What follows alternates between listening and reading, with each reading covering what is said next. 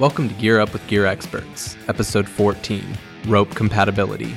Gear Up with Gear Experts is a bi weekly show hosted by me, John Medina, and my colleague Alex Giddings. The show is for at height workers, industry, and construction and is brought to you and produced by GME Supply and Columbia Safety and Supply. This episode's theme is rope compatibility. Ensuring that your rope is compatible with your equipment is an important part of job site safety, and it isn't always top of mind. Today, we're proud to welcome gear expert Michael Obachowski back as our guest in the studio. Michael first joined us back on episode 5 and is the sales account manager for the Southwest region of the U.S. Thanks for coming back on the show, Michael. We're excited to have you back to talk all about rope compatibility. So, let's get to the fun part questions. Alex, care to start the questions? Sure, John. So, Michael, why is rope compatibility so important when it comes to safety while on the job site? Good question, Alex. Uh, biggest reason behind it is making sure that the equipment you're using, either in a lifeline as a situation like a rope grab, is actually compatible to the rope and has been tested on the rope that you're actually using on the job site. Uh, other one is also comes down to rigging. Uh, as you're using whatever you may be lifting with your capstan, you want to make sure that the rope is actually tested and has the strength to be able to hold for whatever you're actually using. Um, there's three different types of rope out there. There's double braid, which most people associate with like a load rope or rigging. There's kernmantle rope, which is designed more for your descent lines, uh, your lifelines, you know, what you see with rope access. And then there's a three strand rope, uh, typically used as just a backup lifeline, uh, fairly inexpensive rope to use, but it's, uh, you know, most common used in the industry for a lifeline. So you mentioned a couple times when talking a little bit about rope compatibility that making sure that the equipment is built to be used with that type of rope and has been tested with that type of rope. So, what are a few things that you need to look at when you're trying to determine whether your equipment is compatible with a specific type or style of rope? So, I think the biggest thing that you should look at, and it goes back to training, is you know, understanding what equipment you do have and do have on the job site. Uh, going back to either asking one of us here at GME Supply or looking at the manufacturer specs on the actual device you're using. Uh, the most common one that we get asked about is the lifelines and backup lifelines and making sure that the rope grabs are compatible with the rope that they're actually using. Uh, there's a lot of times that there's a, I'll say a misconception out there that every rope grab works for any style rope that's out there. And so that's the, one that again look at the equipment you're currently using and making sure that it matches up to the rope that you're needing and i think the other thing with that is um, on you know the rigging side understanding what different equipment is doing to the capacities of your load rope um, as far as the d to d ratio on pulleys or um, you know how how it's being rigged up to what you're lifting uh, that sort of thing that, that's all things that need to be taken into consideration when you're looking at compatibility uh, for those different tasks. What tips and tricks do you recommend to ensure that you're using compatible equipment? I would say the first thing is, you know, try to standardize your equipment. Try not to have outside equipment that what you're typically used to and been trained on start getting put into the mix because once you start using different equipment on different uh, crews or whatever it may be, uh, then you're going to start to get a lot of confusion. And once confusion starts to come into place, then you're going to start questioning is the is the rope actually compatible to this equipment there. The more you can standardize it, the more that you know your material uh, inside out, then you're really going to start to understand, you know, is this rope actually working with this equipment that I have currently on site?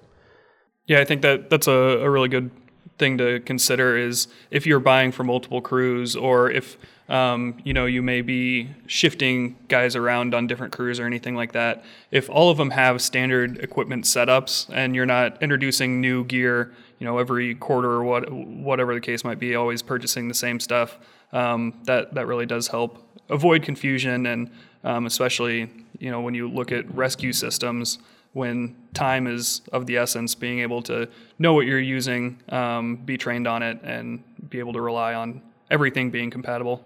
Yeah, and, and like you mentioned before, Michael, um, if somebody is not sure about the compatibility of some equipment that they're looking at or equipment that they already have, um, I know that there's various ways that they could get in contact with you So, one last question before we let you go. If someone did want to reach out to you to get more information on rope and rope compatibility, how could they reach you? Sure, John. Uh, if you're in the Southwest region and you want to reach out and get in touch with me, uh, you can reach me via email at michael at gmesupply.com or by phone at 573 514 8133. Uh, if you're in another region, you can reach out to our customer service line and they'll get you in touch with the sales rep in your area.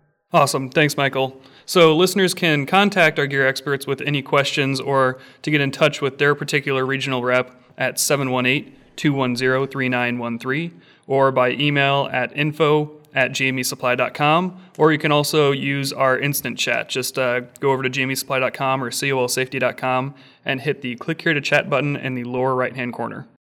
Now it's time to move on to our weekly insight. Michael just dropped some knowledge bombs about rope compatibility, and we're going to stay in the theme of rope and talk knots and the effect that knots have on rope.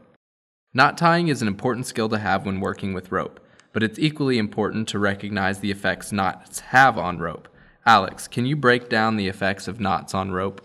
Sure, John. So most people um, don't know or may not consider the effects that knots can have on rope um, and the fact that they can seriously decrease the overall strength of a rope. Uh, the strength decrease isn't just while the knot is tied, but after the knot has been untied too. There are some lasting effects. Uh, the strength decrease is usually due to crimping or twisting of the fibers of the rope, um, and a lot of times those are completely irreversible. So, what kind of strength de- decrease are we talking about? Are we talking about like 1%, 10%, 20%? So it, it, varies, but the strength decrease can reach uh, all the way up to 50%, which could, you know, be catastrophic in a life safety or overhead lifting and rigging scenario. Um, there are some recent studies from the Cordage Institute that found that a figure eight knot, which is the knot that most people use to create a loop termination at the end of a rope, uh, causes a rope to break at 75 to 80% of its typical tested strength. So it kind of sounds like knots, while sometimes might be necessary shouldn't necessarily be the go-to option when you're needing to connect your rope to something else. Right. Yeah. I mean, sometimes they are unavoidable. You have to tie a knot in a rope for some reason, um, but there are actually a few different options as alternatives to knots. Uh, we'll cover that in our weekly insight on our next episode, so be sure to tune in and check that out. We'd also like to remind everyone that while this show is meant to be fun, entertaining, and informative, it is not intended to replace proper, in depth training. Manufacturer's instructions must also be followed and reviewed before any equipment is used, and proper training should be received before operating any equipment or before climbing. We'd like to hear from you about why you climb. Email us a voice message at gearup at gearexperts.com about why you climb and what climbing means to you for a chance to be featured on the show. And win some swag, of course. We hope you had fun and found a lot of value in today's episode. You can find more information and detailed show notes at gearexperts.com slash episode 14. Get social with us at Gear Expert Show, at GME Supply, and at COL Safety on Facebook, Instagram, Twitter, YouTube, and LinkedIn. Gear Up with Gear Experts is available on all major podcast listening platforms. Hit that subscribe button if you're new to the show, we'd really appreciate it. And don't forget to tell your friends too. If you got a few extra seconds to drop a rating and review in iTunes and let us know how we're doing, that'd be awesome. Gear Up with Gear Experts is presented, produced, and edited by GME Supply and Columbia Safety and Supply. Your hosts are Alex Giddings and John Medina. And until next time, climb higher.